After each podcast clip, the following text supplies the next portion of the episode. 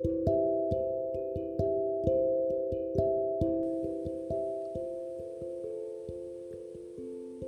んにちは。ヘアメイクで現代アーティストのリモです。私はヘッドピースといって首から上を装飾する作品をアートにしている作家です。本日は Twitter、Facebook が楽になる6ヶ月間の発信をしてみて変わったことというお話をしたいと思います。はいはいはい。これですね、私、そのブログとか発信をする前ですね、まあ、ツイッターはほとんどやってなかったですね。で、Facebook と Instagram をやっていたんですけど、まあ、Facebook、辛くて辛くてしょうがなかったんですよ。書くことないし、みたいな。文章を作るのめんどくさいし、みたいな。あの、作ってみるとすごい時間かかっちゃって、こんな一記事投稿するのに、こんな時間かけてて、辛いみたいな。で、私、現代アーティストの活動もしているので、こう、展示の告知とか、やっぱり多くの人にしてほしいので、したいんですけど、もうなんかね、Facebook がめんどくさいみたいな、こう、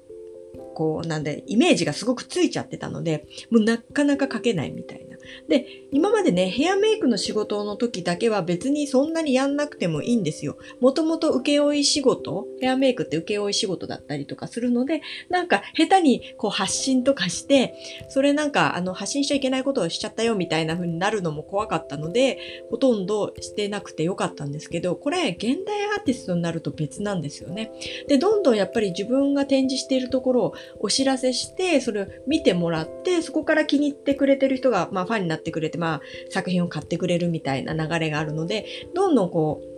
う、自分のことを告知していかなきゃいけない。で、Facebook を、あに、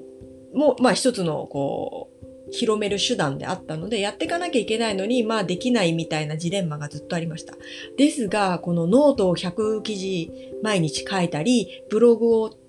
書くことによって、まず文章を書くっていうのにすごく慣れたんですよ。で、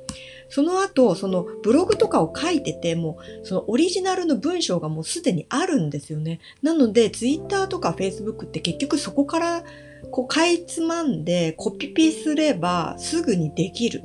みたいな感じになると、もう非常に、もう特にフェイスブックが楽になりました。で、あの、ツイッターもなのでちょっと始めてみて、結局 Facebook とかブログに載せた記事を、まあ、140文字でしたっけ？まあ短くしてツイッターにも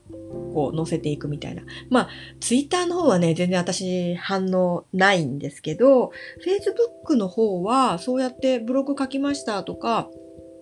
あの、するとね、もう私のそのブログの流入っていうのはほとんど SNS なんですよね。で、ツイッターがほとんど機能してないってことは、えー、Facebook を見た人が私のブログを見てくれてるっていうのが、はい、明らかですね。なので、まあ、ブログと Facebook を連動して今使ってるって感じです。なので、はい。なんか、なんだろうな。ちょっと前まで Facebook があんなに辛かったのに、今なんだろうみたいな。ほんと数十秒で一つポンポンって作ることができるし、もう毎日、あの、どんどん、あの、発信もできるようになりました。そしてこうやって音声コンテンツを取ることによって、あのやっぱりね、今、今1ヶ月くらいかな、音声コンテンツ毎日発信し始めて。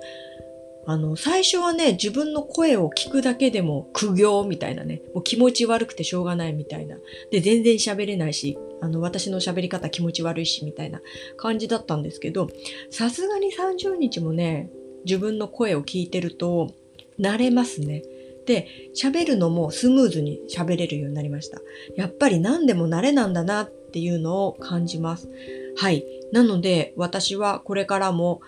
まあ、たまに道に迷いながらもですね、あの、ブログ記事で、あの、文章を書く練習をして、そしてこうやって音声コンテンツでお話をする練習をしつつ、まあ一年は続けてみて、まあ実験ですよね。どうなるかなっていうのをレポートしていきたいと思います。えー、今日はツイッター、フェ、イスブックが楽になる6ヶ月間の発信をしてみて変わったことをお伝えしました。今日も聞いてくださりありがとうございます。良い一日を。また明日、リモでした。